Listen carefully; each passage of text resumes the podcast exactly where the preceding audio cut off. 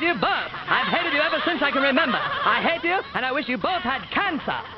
Cancer? Yes, in the head.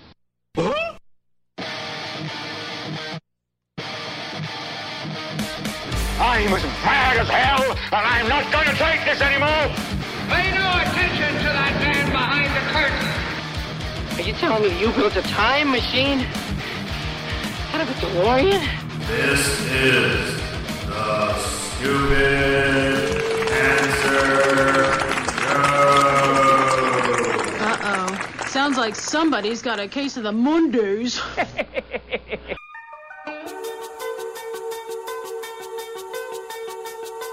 Hello there, children. People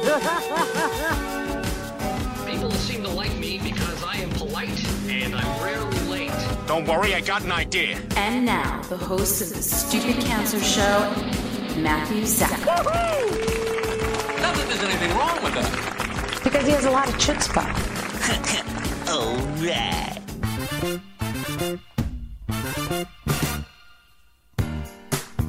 Hello and welcome to episode 384 of the Stupid Cancer Show, the voice of young adult cancer. I'm your host, Matthew Zachary, a proud 20 year brain cancer survivor, coming to you now from the chemo deck, our fabulous studio in downtown Manhattan. Broadcasting since 2007, the Stupid Cancer Show is a production of Stupid Cancer, the largest charity comprehensively addressing young adult cancer online at stupidcancer.org. I'm Kenny Kane, co-founder of Stupid Cancer, welcoming all of our first-time and returning listeners.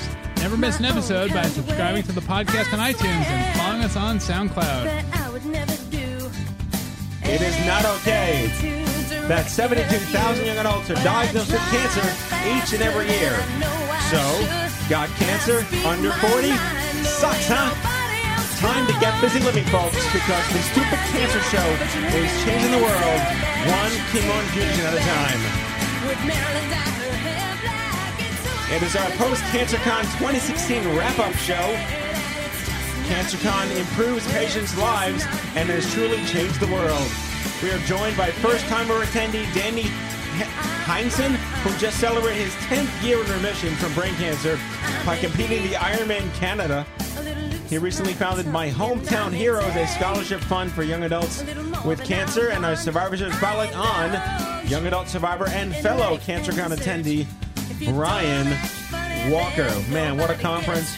What a show this is going to be. Hello. Good evening. Hello. Welcome, Team Stupid Cancer employees. We're here. We're alive. We are alive. We are alive. Uh, wow. Yeah, Noel, this was your first CancerCon. It was, it was Impressions?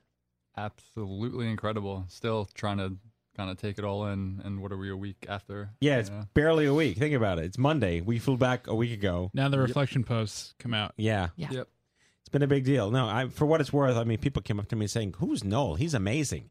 You know, not like who's Noel, like how dare you not know, you know, but like you you shined. Well, thank you. For what it's worth, you Thank you, you. did you did great. I didn't personally watch you do great, but I heard you did great. Thank you. Thank you. And, I uh, personally watched him do great. I know, I know Good. you did, Kenny. Good things. And uh, Mal, this is your second, Yes, it was my second. and It happened. yeah, Um, it was as amazing as I remembered last year being. Um, in some ways, even more so because I I wasn't on crutches, which is always nice. I didn't want to say it. Um, yeah, no crutches, which is good. Um, but I thought it was excellent. I thought everything went really well. There was a lot of exciting stuff from the governor to Andrew to all the plenaries and breakouts. It was just there was some weather, but it was still spectacular. and that didn't really stop the uh, Hard Rock incident. Oh no, the Hard Rock was rocking. It was great. For those listening that were not able to attend, we had our um, first timer uh, welcome reception on Thursday night. Our pre-con mixer. Precon mixer, thank you, and uh, 300 and some odd plus people came out. they had to shut the Hard Rock down. There were too many of us, and we were just too awesome. It was amazing. It was fantastic. I'm glad I made it over there. Um, And there was karaoke, which Oh, just that- makes my soul sore. that karaoke was good stuff. It was stuff. spectacular. So Kenny, this is your last Cancer Con. Actually, I should I should say with an asterisk.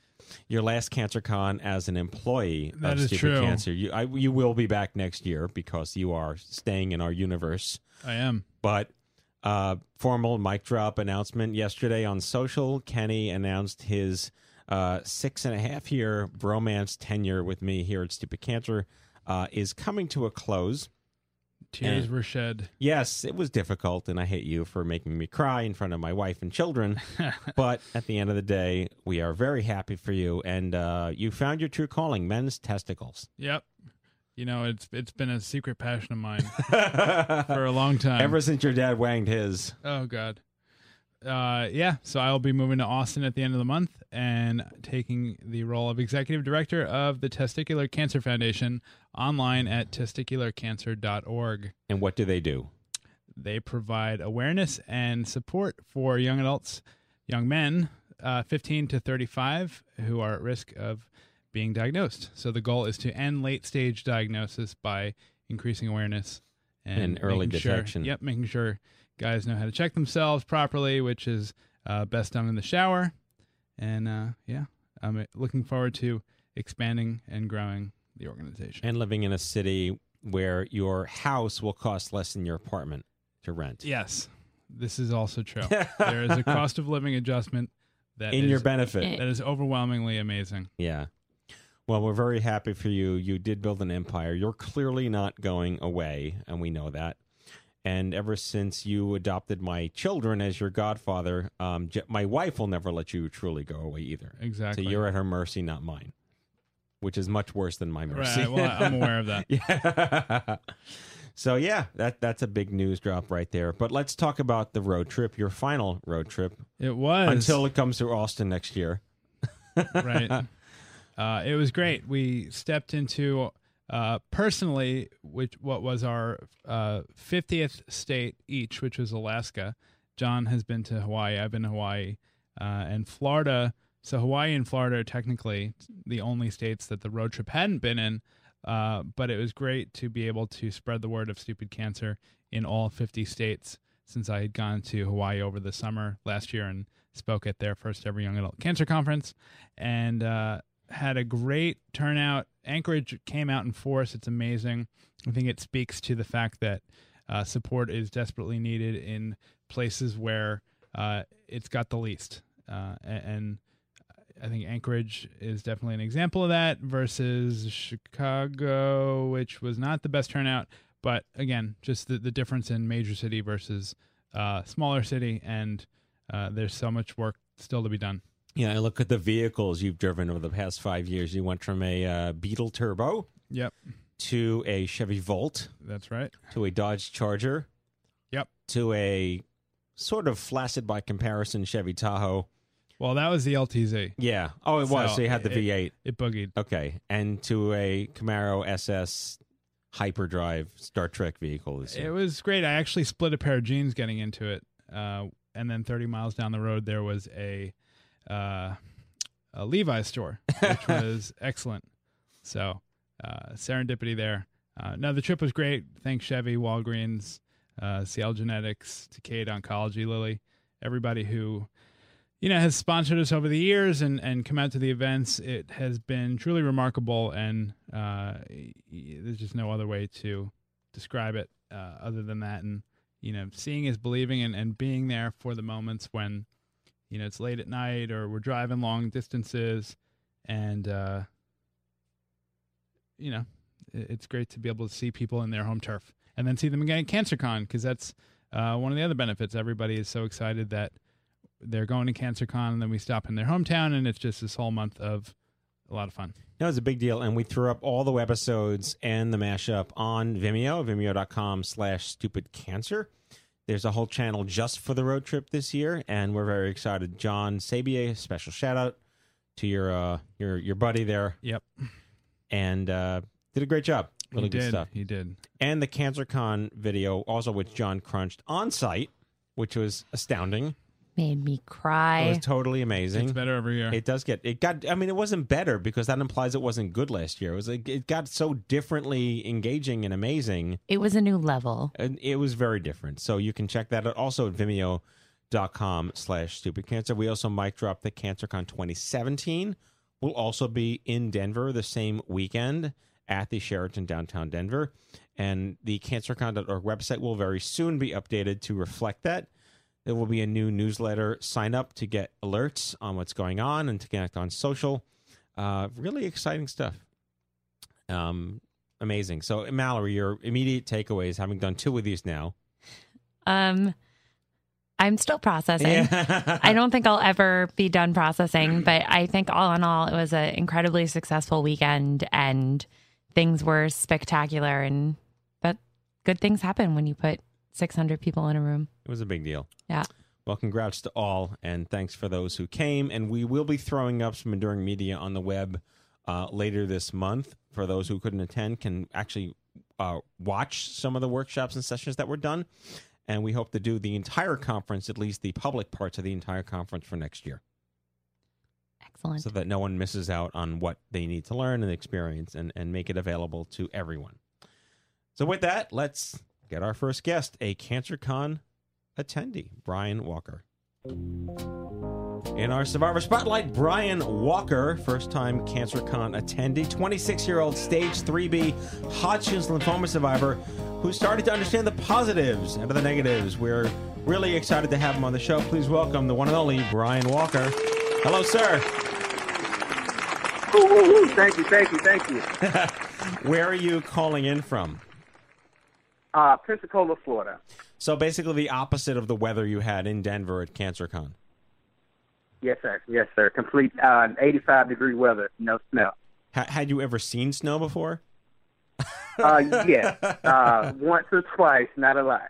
Got it. Got it. Yeah, always a surprise for the for the the the southern folks to come out to Denver when it snows. So we're happy to introduce you to weather. Well, thank you, thank you. I got to tell you, I was uh, really excited to read your post. Uh, we we are you can never quite get used to the outpouring of what the hell just happened social media narratives from our attendees, but yours was amazing, and I was hoping we could learn more about your story. Stage 3B Hodgkin's lymphoma, 26 years old. That sucks. Uh, yeah, yeah. Um, would you be uh, hopefully uh, you can share with us what your life was like prior to? Where were you in your life, and how did this all happen? How did you find out? Okay. Um, well, diagnosed at 25. Uh, I was living in uh, Knoxville, Tennessee at the time, well, Gatlinburg, Tennessee. Uh, I was working for a distillery at that time, uh, selling alcohol. Uh, I was misdiagnosed uh, two different times by two different doctors as a um, I had bronchitis and then chronic bronchitis two months later. And finally, one night, my roommate just told me I had to go see somebody at the um, doctor. I had to go to the emergency room. Uh, also, I was working in school, working on my master's at the time. I had just started school back, working on my master's. So, um, 11:30 at night on November 8th, uh, uh, my story started, um, and it has not ended since then. So uh, I I completely I completely moved home to Birmingham, Alabama. That's where my mother and father uh, were living. Uh, I moved there for uh, a year, where I started treatments in December uh, to May May 17th, which actually be this coming Friday. Uh, May 13th, I apologize. Uh, will be my one year post chemo. Uh, so uh, I am excited to get that date. I, I didn't think I was going to see that at, at one point in time. So, So, how long was it between your being told you actually have cancer and when your treatment started?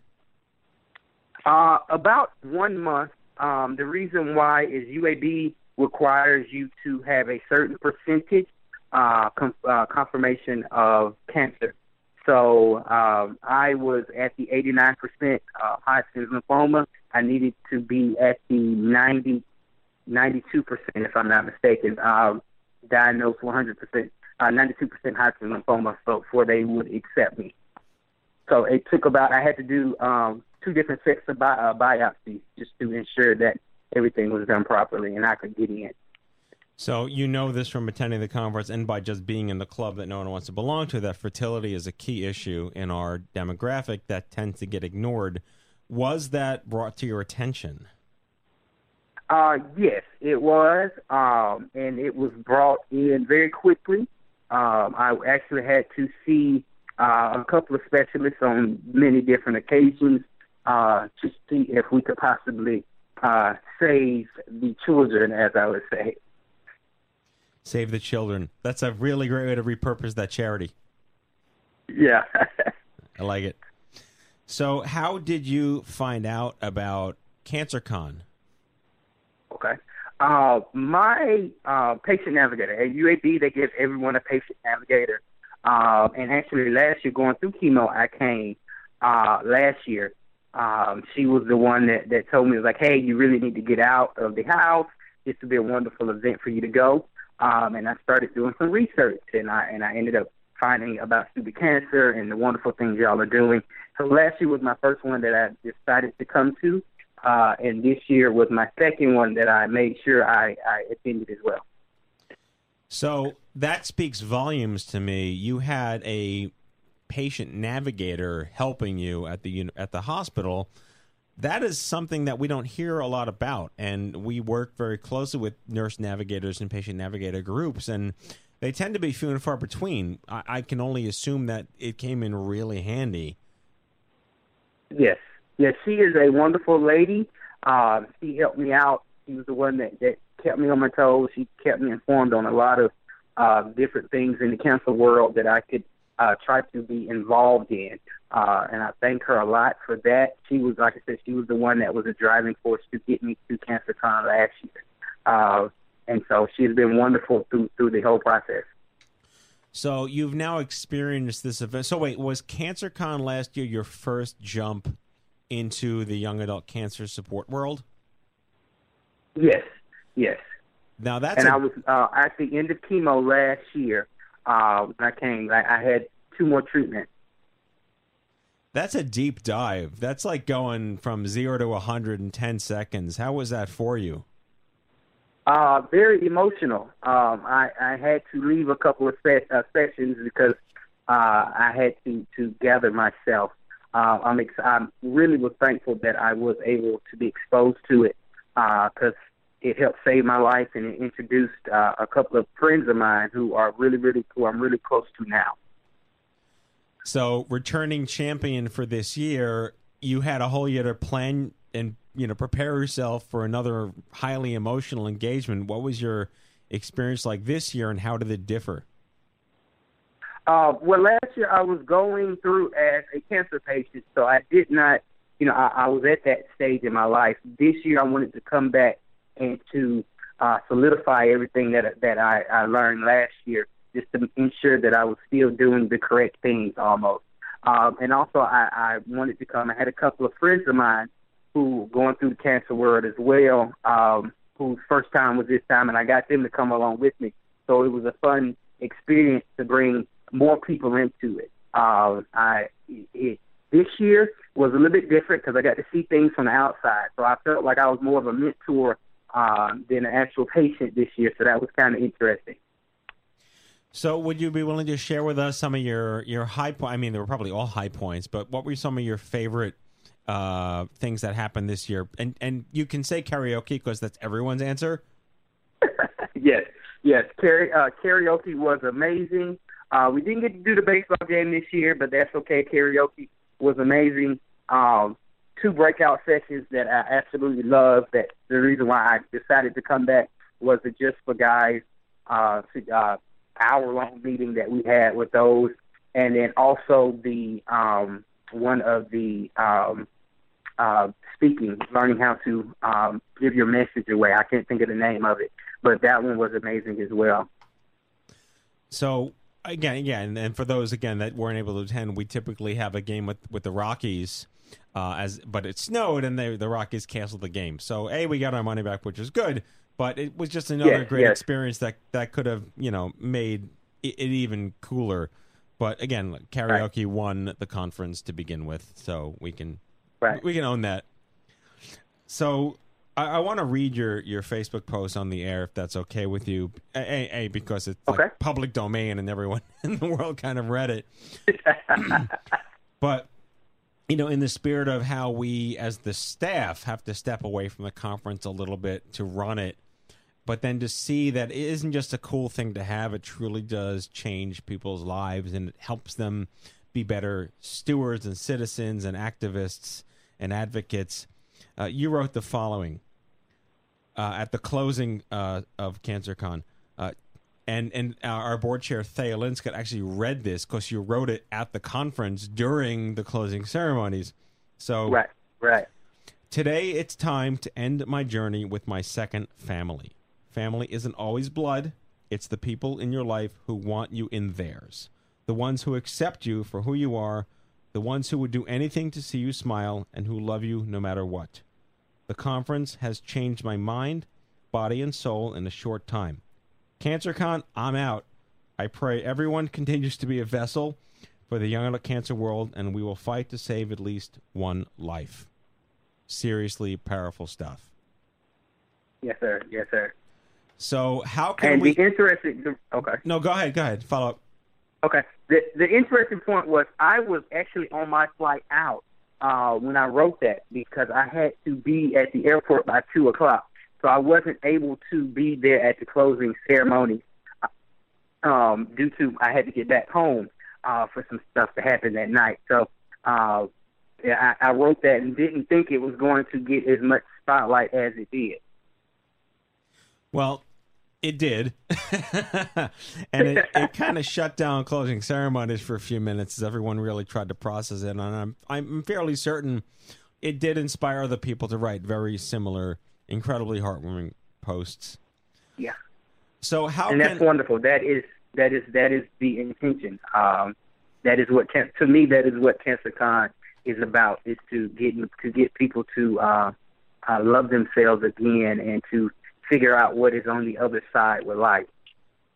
and and that to me as the the founder of the organization and to see the conference germinate over the past nine years this is our 17th event is that you came the first year as a customer. You needed yes, the help. And that you came the second year as an ambassador and an advocate to help people just like you and to be a part of the brand experience. That is so important for us to acknowledge and reflect on and that you are now an empowered you know superhuman for the young adult cancer world.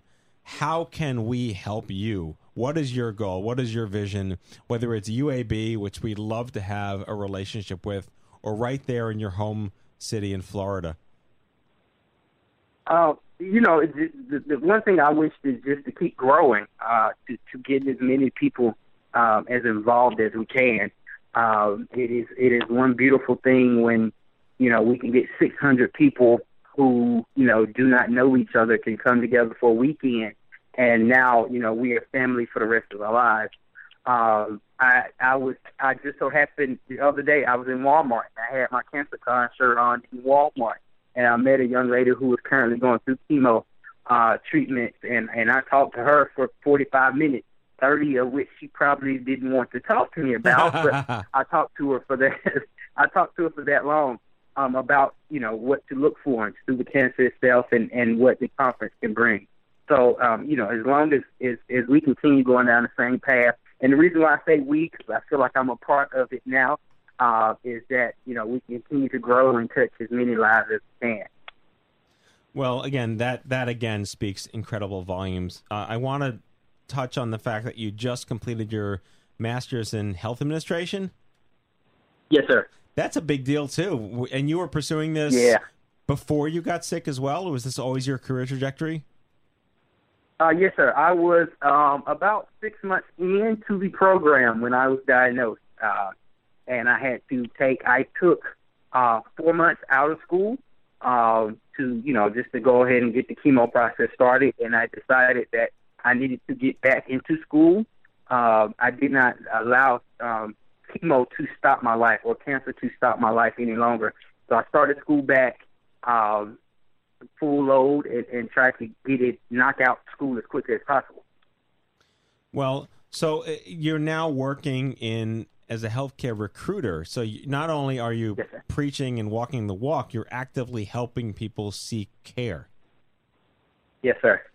Yes, sir. Which is, is is a little different because I'm on the other side of things. So you know, I'm bringing in nurses and trying to get them placed into places that I feel that they can be a fit for. So it is wonderful to be able to be on the grass on the grassroots level of trying to provide care for patients. So you have no kids, you live on the beach, and you love tacos. I think those are my favorite parts of your story. Yes, sir. Yes, and vodka and vodka. Oh, come on. Then you, you should work for me. Let's come up to New York. Good stuff. And I you, you wrote some really compelling things. Your your key points again, and it, it just it talks all about you know it, it speaks to who you are, self esteem and self love, enjoying enjoying the process of chemo. Words that have never really maybe been strung together before. Working post treatment and using social media as an outlet, which you clearly have done.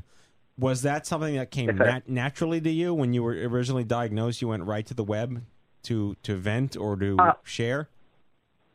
Yes, uh, my story was a little different. I went to the web because people, uh, a bunch of people started talking, and rumors started spreading that I was on my deathbed and and I was going to die. So that's the reason when I started the Facebook post um, process, just to allow everyone to uh, to stay up to date. But I didn't want them coming to see me.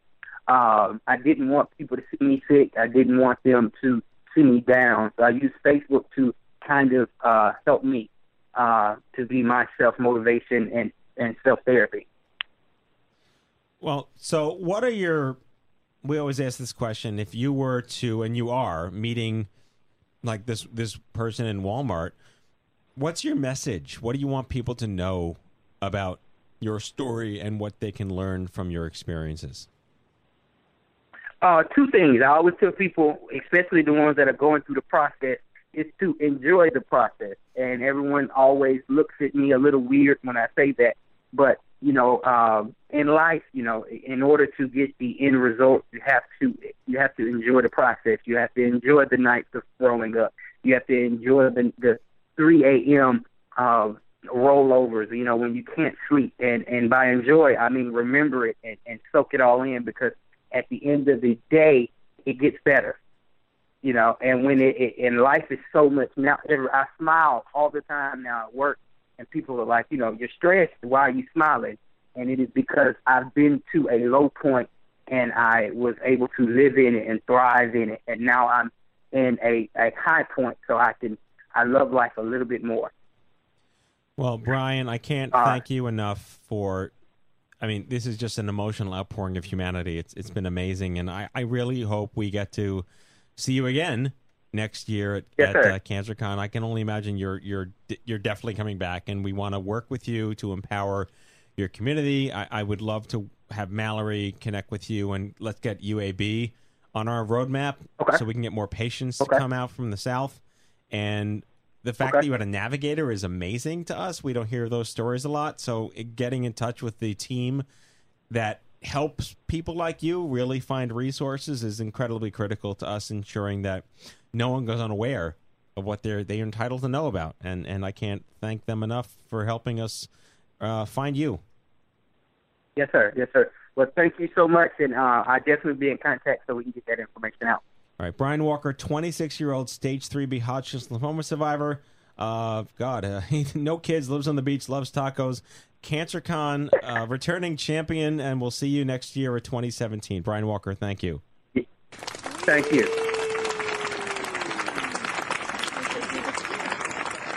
Okay, Mal, and now the news. Hello, I'm Kent Brockman, and this is Eye on Cancer. Just the facts, ma'am. Head on over to events.stupidcancer.org. That's events.stupidcancer.org. Sign up for meetup alerts and never miss a meetup again. If you'd like to learn more about hosting your own Stupid Cancer meetup, visit stupidcancer.org slash meetup. Okay, there are events happening in Houston, Texas, and Baton Rouge. Very nice. No one should face cancer alone because isolation sucks.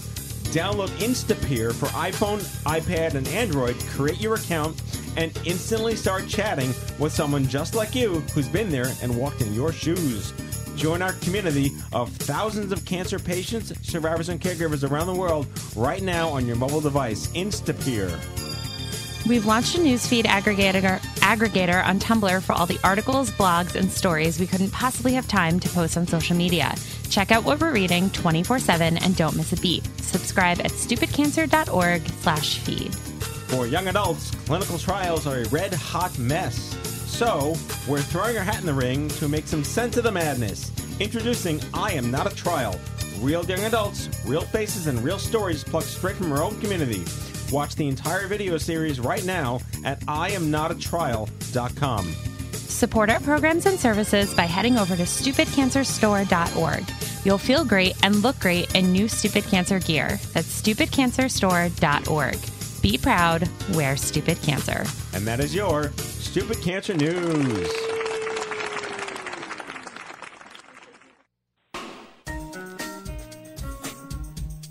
In our main segment, Danny Heinsohn celebrated his 10th year of remission from brain cancer by competing in Ironman Canada, just what I did, and founded My Hometown Heroes, a scholarship fund for young adult cancer survivors. Heinsohn is an endurance athlete, sports business professional, keynote speaker, sales coach, author, and philanthropist, and first time CancerCon attendee. He wrote an extraordinary recap on LinkedIn, and uh, he's joining us right now here on the Stupid Cancer Show. Please welcome Danny Heinsohn. Hello, Danny. Thank you for joining us. Yes, so this is amazing, and this whole show is is our sort of our what the hell just happened in Denver recap, you know, show, and uh, Right. we're we we we typically are aware of the post social media phenomenon of you know what the hell just happened to me? Everything's different and wonderful. But we i don't think we can ever really be prepared at the outpouring of content that spills out to the internet afterwards. And your your linkedin uh, was just amazing. And it caught our eye and we just had to get you on the show to talk about your life. I'm always uh, partial to brain cancer folks. That's my camp right there and um, you know your your LinkedIn profile in and of itself is so much more than just cancer survivor. There's so much we want to talk about right now with you, but I was hoping you could just talk about, you know, diagnosed 23. I was diagnosed at 21. Kind of sucks. What were you doing at the time? Prior to diagnosis, Yes. I was a college student. I getting prepared to graduate, and I was going to be going on a two and a half month backpacking trip with my best friends. And uh, you know, I had built my resume. You know, this is like in the the late '90s, and had aspirations to become an electrical engineer. And then about uh, eight days before college graduation, woke up with a headache. You know, just like uh, we all, we all talk about being a young adult at the age of 23. You know, we're indestructible. So, um, you know, okay, this thing's going to blow over the next morning.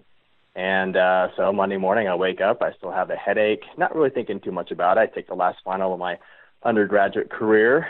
Um, Tuesday evening, I'm running the base pass in a softball game, and it just feels like there's this river rock just pounding in my head.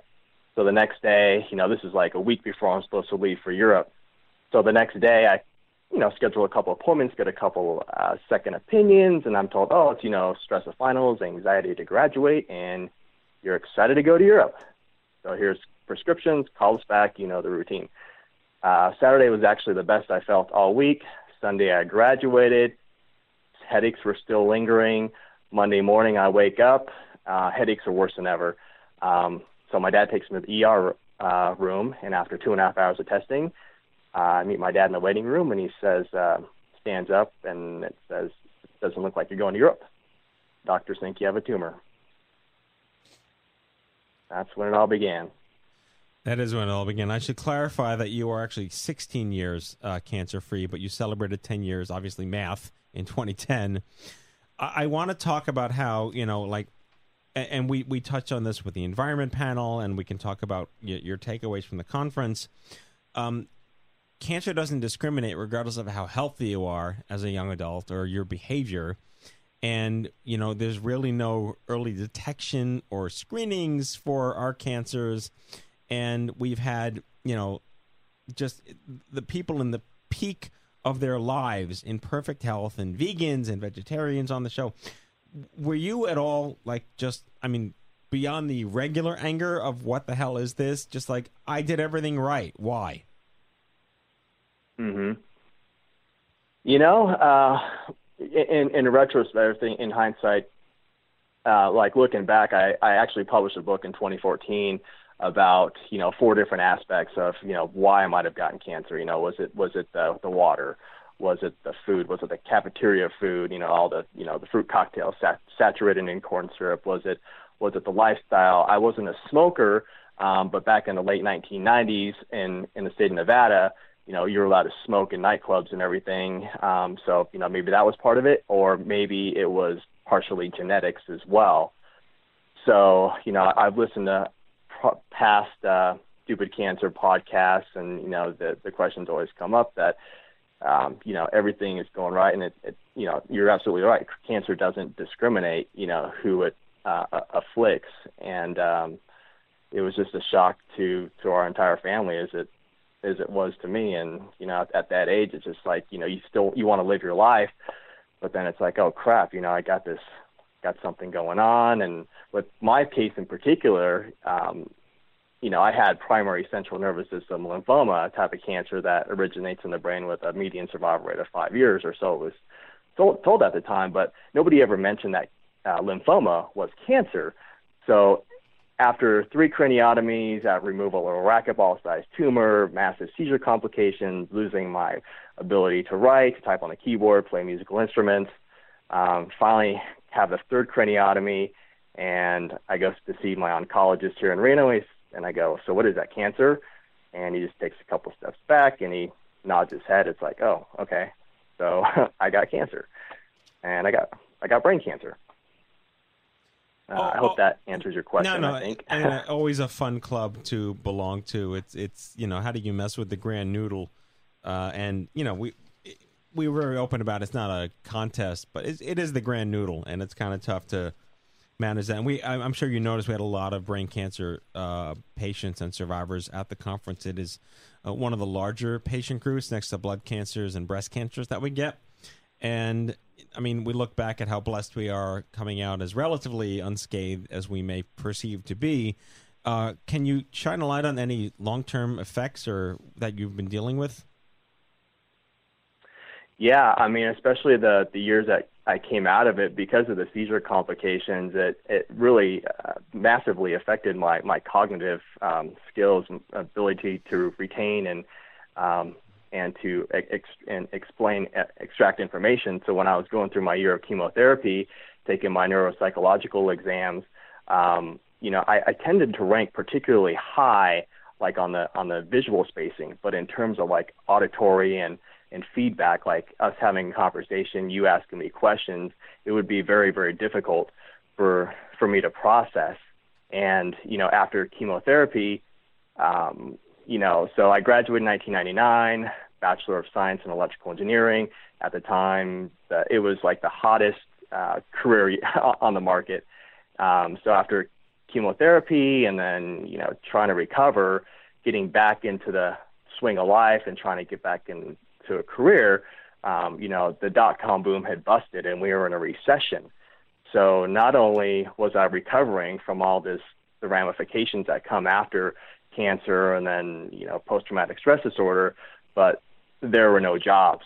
You know, the only way to get a job in my particular field was to have, you know, five years of practical experience and I had none and and I, I was obviously struggling from a cognitive standpoint.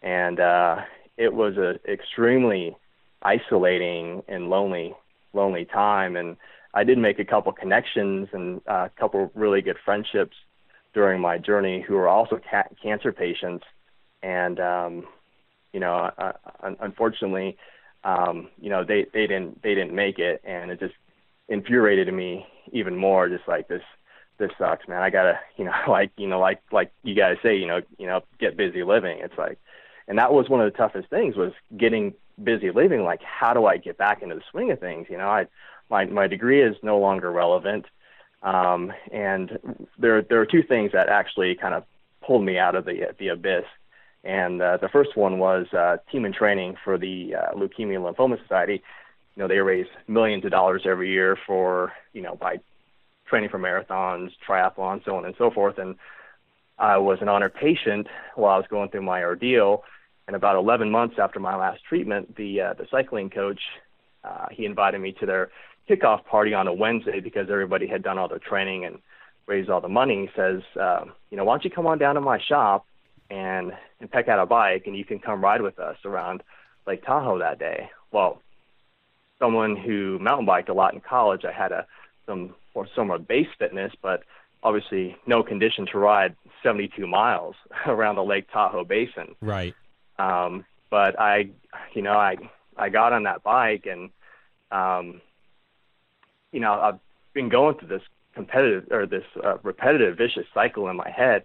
Um, you know, just like you know, I got to get on with my life. You know, I want to I want to go to Europe and uh, because of my the, the complications after after chemotherapy, it wasn't a very smart idea. So uh, there was a point where I just kind of had to let go of Europe and kind of start my life over again. But this bike ride was the ultimate game changer for me. So get up in the morning, get on the bike, start riding. Uh, the first rest stop is Emerald Bay. It's um, about 12 miles into the ride. And I remember the sun rising over Tahoe that morning was like the most beautiful spectacle spectacle I'd ever seen. And uh, I I knew that something was special in store, you know, this particular day. Then I get out to Homewood, so 25 miles into the ride. Well, if I go if I go back to the hotel, that's 50 miles, and then I'm back to an ordinary day. Right. So I was able to catch up with Dan at mile 25, and he's like, you know, I'm doing a double century next week. I'm just gonna hang with you. so we get to uh, we get to Kings Beach. We're about 40 miles into the ride, and I'd never run this far in my entire life, and I was completely just just sapped out of energy. And we still had roughly 30 miles to go. Well, from Kings Beach to the next rest stop is uh, Spooner Summit, about 800 foot climb. Uh, get to the top of Spooner, and I'm really like completely out of gas. And then we go down this hill, and I'm thinking, God, you know, psychologically it's all downhill from here, but it's not. It's a, a series of rolling hills. And then finally, we're about five miles to completing uh, the revolution around the lake, and I'm like, damn, man, I, I, this is this is killing me. I just don't have anything left in the tank. But, you know, he said, you know what, this is this is for you. This is we're we're gonna we're gonna wait here and as long as we need to for you to rest and recover. We're, we're gonna finish this ride. So um, growing up in the Reno Tahoe area, like going to like camp as a kid, I always remember these tennis courts before finishing the the drive around like Tahoe.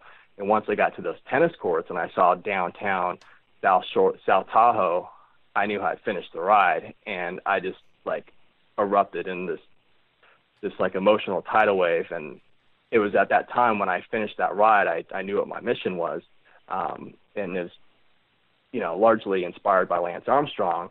You know, he finished his tour in 1999, and when he finished the Tour de France, he says to the media, you know, if you ever have a second chance in life to do anything, you have to go all the way. So I made it my mission the next year to actually join the team in training to do all the fundraising, and that was really like the cornerstone that really got me busy busy living. Again, uh, you, I, you, I had, it's amazing how you. I mean, it, we, we, always like success stories, and you've you've clearly rapidly, you know, uh, rebuilt and regained your passion for everything you're doing.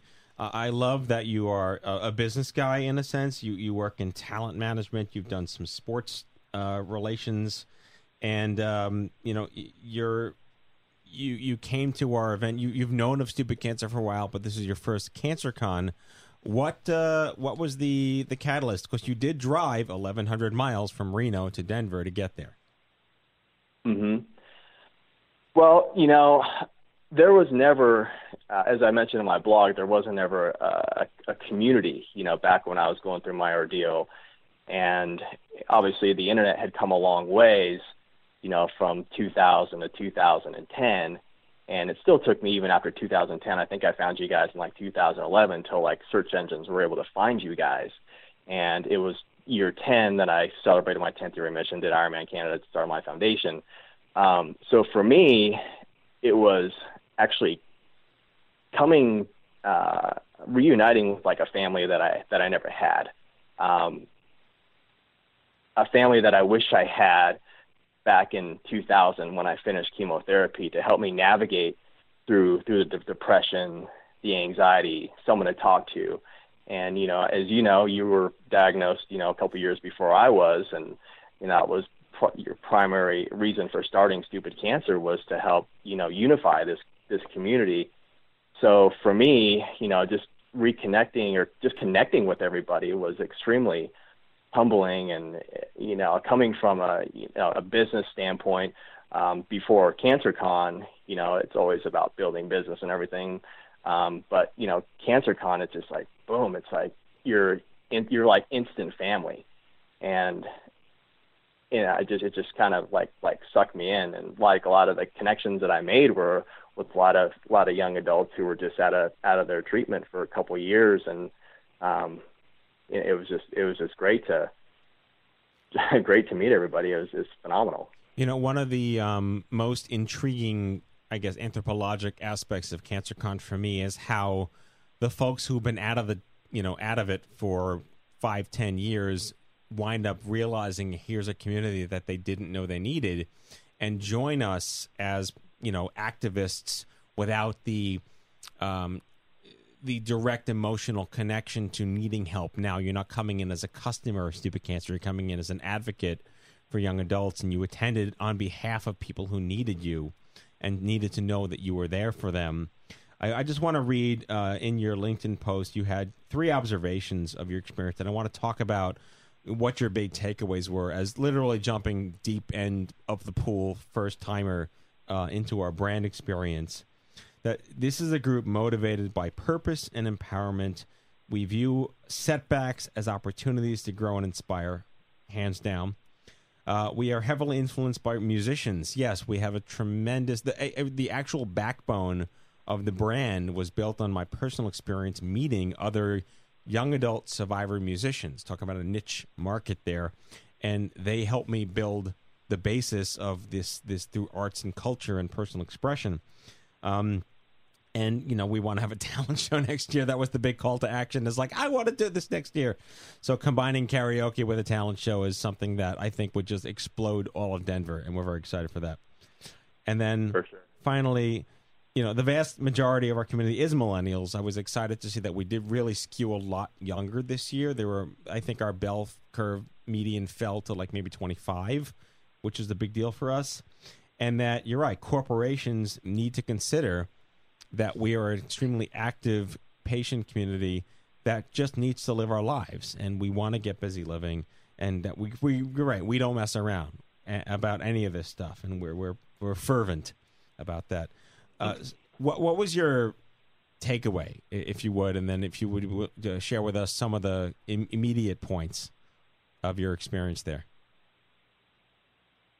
Yeah, you know, obviously after after cancer, you realize that that life is short and you have to make the best of what you have. So going back to that that first first bullet point, it's um, you know having this this infrastructure of of support with with with CancerCon, it actually gives us a you know a, a platform to to express ourselves as as survivors and to express ourselves that yeah we do have a right to live our lives and you know to make the best with the time that we have um, so I, I think that's just just by by default right there um, with uh, with the with the musicians uh, music was actually uh, what what was the main crutch that got me through my time of chemotherapy um, you know, Incubus is one of my favorite bands. They came out with the album "Make Yourself" in 1999. It was kind of like my anthem going through going through the ordeal, and the album was called was called "Make Yourself." And uh, you know, just with uh, uh, with with with with Andrew and um, and yourself and uh, Angel, Angel uh, Reynoso or Angel Ray, Ray of Light, just having those guys on stage, just uh, you know, all you guys are ex- extremely talented, and you know, music just it just touches touches the soul and inspires in, in in ways that are like so like intangible in ways that you can't describe and that is a huge component i think to coping and healing uh, both during and after cancer and uh, obviously with the the millennial generation um, you know i haven't actually had to look for a job in the past 13 years, and I, I guess you and I kind of are on that borderline between millennial and um, what is our generation like Gen X or something. Oh, I am. I, am I in the Gen X is like sixty-eight to to eighty. So I'm seventy-four. I'm literally dead smack Gen X. Okay, okay. Well, so I'm 76, so I'm right there with you. Yeah. So in our remaining couple of minutes, I want to talk about how you're choosing to give back now to the young adult cancer world by your new charity called My Hometown Heroes, which solves the obvious elephant in the room, which is debt from medical bills and how much it costs to ideally have your life saved, uh, which is unethical and immoral, and it's the devil we got in this country. But talk to us about what motivated you to, um, you know, to get that off the ground. Yeah, absolutely. Well, uh, during my time with uh, Leukemia Lymphoma Society for team in training, I had raised about $125,000 for LLS during that time of uh, six years. And uh, 2009, since I've been involved in the in the sports industry for all this time, uh, a good friend of mine, his name is Bonner Paddock. He's the first person with cerebral palsy to ever summit Mount Kilimanjaro, and he made an announcement at the conference that year um, that he wanted to raise a million dollars for kids with disabilities.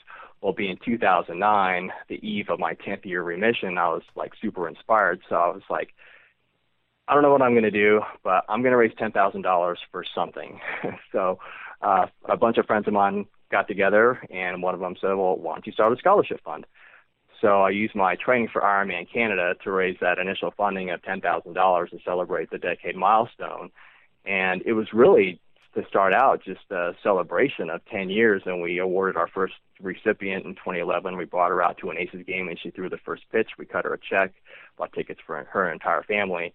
And, you know, and then in 2012 came around, I, I started getting more of the data about, you know, the statistics over 70,000 young adults diagnosed every year.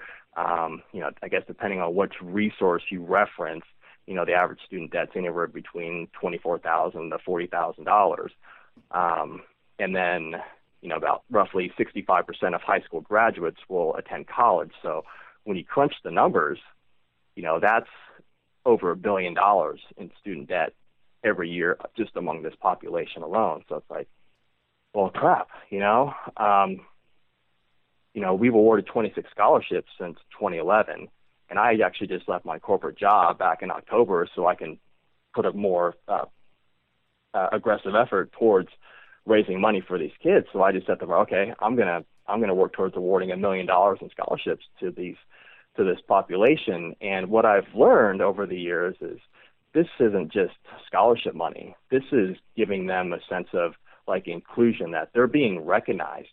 You know, for I mean they've they've gone through cancer, but you know, regardless of the amounts, we know we've given anywhere between a thousand dollars and five thousand dollars, and even if if it's just a thousand dollars, it's just like, wow, you know, somebody actually actually understands what I went through. So, um, you know, you only live you only live once, and my my goal right now is to scale the foundation to award a million dollars in scholarships by 2020, and um, bring in along as many people as we can. You know, it's interesting because over the last nine years running the company, uh, the number one consistent request we get, either via email or phone or a customer service platform or even on site, is, you know, do you offer financial assistance? And while there are numerous nonprofits in our space that do and we don't, there's regrettably no short supply of demand and no short demand of supply and right. the health economic data around uh, student debt in general is horrible. But when you start to factor in cancer with student debt for the the millennials and the submillennials and the high school students trying to get into college and discrimination against pre pre-existing condition which is technically illegal but happens all the time when you're applying for things because your social media footprint speaks louder than your resume and your SAT scores this is our call to action this is why we matter. And I can't think of a better person to engage with on the leadership level about helping to solve some of those challenges than than you as the officially Kool Aid drinking human being of the stupid cancer universe.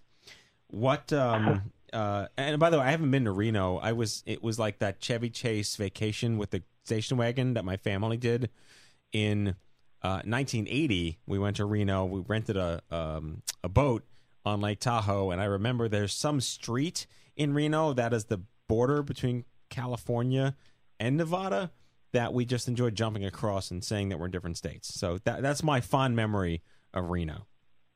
There you go. Uh, what Yeah. I- yeah. So so this is incredibly aspirational, and it, it is definitely a need that we honestly have no interest in stepping into because it's incredibly nuanced and difficult. Not our wheelhouse. I, I commend you for for doing that. Um, what would what what's your takeaway in terms of like you met so many people at the conference who are in need? What did you what did you learn? What was your your your big, you know, how I can plug in immediately to this community? Like what what part of CancerCon did you take home to Reno? Well, one of the things that I took back from Reno was I don't know if you know uh, A- Amy Nestler, but she's actually from Reno. She attended uh, CancerCon, and I had no idea that she was there, let alone that uh, that she was from Reno. And I connected with her. Um, gosh, um, let me. That's a good question. um, you know, it's it, you know be, because of my past experience in business development and corporate sponsorship, working with the New York Yankees, Baltimore Ravens, Under Armour, so on and so forth. Um, I, I think I have a, a perspective from the professional level on you know in working with these clients in the world of experiential marketing that uh, you know I, I can you know maybe act act as a mentor or um, you know whatever I can do to to kind of help these kids like find opportunities because my opportunity to get this corporate position really came from a passion and that was music. So when I finished my year of chemotherapy, um, I got back into the gym. I started taking spinning classes, and I was like, "This is awesome! I get to play. I could play my own music. I can exercise. I can motivate people, and I get paid on top of it." So the first thing that I wanted to do when I finished chemotherapy was become a spinning instructor. Well, um, I guess the, the thing that I, I want to be able to share is to always follow your passion because with this passion of music and the, this this cycling, I met the uh, the owner of a startup company um, that I ended up working with for 13 years, and he's like, "Dude, man, you play kick-ass music. You should just take over this class." We had the same um, mutual favorite uh, musicians, and he was just starting up his company. I was just about to move out of Reno, and he said, "Man, I need someone to help me out, um, you know, to help grow the business." So that was like a huge opportunity for me because I could, yeah, I, I could, I have an opportunity to like work in an industry that I could work with my favorite artists, and I, I, think like the the thing to that we should encourage um, other young adult survivors is to always follow your passion because no matter how crappy your life gets, you know, you can always go back to your passion, whether it's listening to music, and that'll that'll help keep you grounded and um, inspired to keep going. Danny Heinsohn, uh, 16 year brain cancer survivor from Reno, uh, celebrated his 10 year remission in 2010 by running the Ironman Canada. No small feat, you know, just just just a regular Thursday for all of us. Uh, Influential speaker, clearly a, a seasoned entrepreneur, podcaster, sales coach, uh, philanthropist, new um, uh, giver backer to the young adult cancer movement through My Hometown Heroes. What is the website people can visit? MyHometownHeroes.org. Straightforward, right there. Uh, and uh, first time CancerCon attendee, hopefully not the last time CancerCon attendee. And I'm going to just crown you the stupid cancer king of Reno so we can build some community there with you. Let's make it happen. Good stuff. Danny, thank you for joining us and Godspeed. Pleasure, man. Thanks, Matt. All right.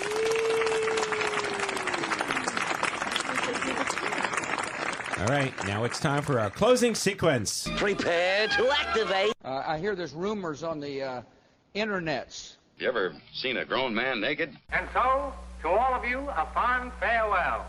Hooray! I'm helping. You are a meathead. Oh, Magoo, you've done it again.